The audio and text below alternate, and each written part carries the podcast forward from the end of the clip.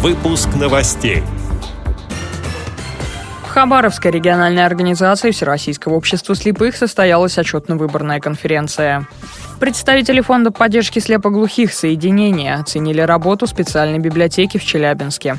В Екатеринбурге завершился чемпионат России по инклюзивному парусному спорту. На сцене незрячие артисты, в зале зрители с проблемами зрения и без. Новый проект воплощают сотрудники Красноярской спецбиблиотеки. Далее об этом подробнее в студии Дарьи Ефремова. Здравствуйте. В Хабаровской региональной организации Всероссийского общества слепых состоялась 29-я отчетно-выборная конференция, в которой участвовали 30 делегатов от семи местных организаций, а также вице-президент ВОЗ Владимир Сипкин. По результатам голосования на должность председателя Хабаровской региональной организации была вновь избрана Елена Зенкина. Она же стала делегатом на 22-й съезд ВОЗ. Председателем контрольно-ревизионной комиссии вновь избрана Наталья Зарицкая.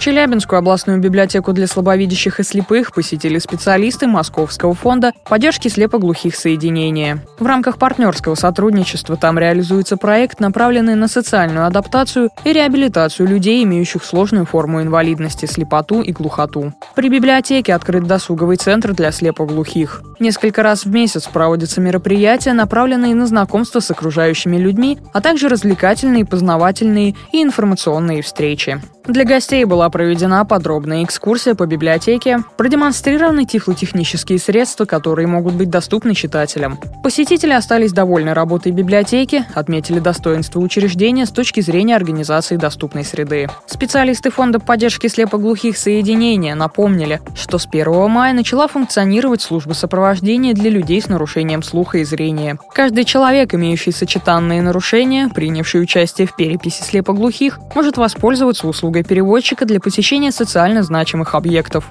Благодарим за предоставленную информацию редактора Челябинской областной библиотеки для слабовидящих и слепых Зою Потапову. В Екатеринбурге в рамках подготовки первого Всемирного конгресса людей с инвалидностью прошел открытый чемпионат России по инклюзивному парусному спорту «Паруса духа». На Верхесецком пруду состоялась инклюзивная регата, в которой участвовали 16 смешанных экипажей из разных городов России. В состав экипажа каждой яхты входило пять человек. Тотально незрячий Шкотовый, два яхтсмена-новичка, в том числе люди с инвалидностью, матрос и профессиональный шкипер.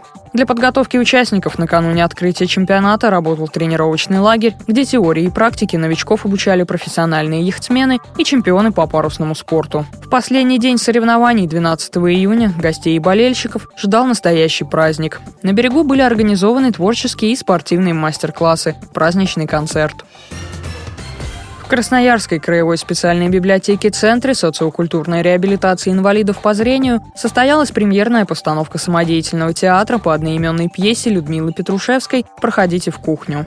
Сюжет построен на диалоге двух матерей, каждая из которых переживает за судьбу своего ребенка. В извечном родственном споре потенциальных тещи и свекрови схлестываются счастье матери невесты и ревность матери сына, который женится, как всегда, не на той. Самодеятельный театр – новый проект Красноярской спецбиблиотеки. Он появился в начале этого года. И уже к лету участники представили на суд зрителей свою первую работу. Руководитель проекта, ведущий методист отдела обслуживания, профессиональный режиссер с многолетним стажем Анна Вильданова рассказала, как шла работа над спектаклем.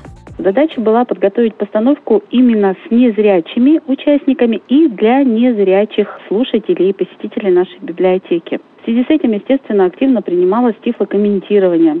В самом начале пьесы было дано для, именно для зрителей описание того, а что происходит, во что одеты героини. Одна героиня была зрячая, она мама девочки-инвалида незрячей. Вторая героиня тотально слепая девушка. Чтобы она у нас свободно передвигалась по площадке, конечно же, нам потребовалось на каждое ее движение закреплять определенным словом. Понадобилась определенная расстановка предметов. Люди, которые находились у нас э, не только незрячие, находились на нашем первом показе, но и абсолютно здоровые люди, они совершенно даже не поняли, что вторая актриса у нас была тотально слепая. Ну а с сентября месяца уже намерены сделать большой набор хороший и уже сразу с несколькими группами работать.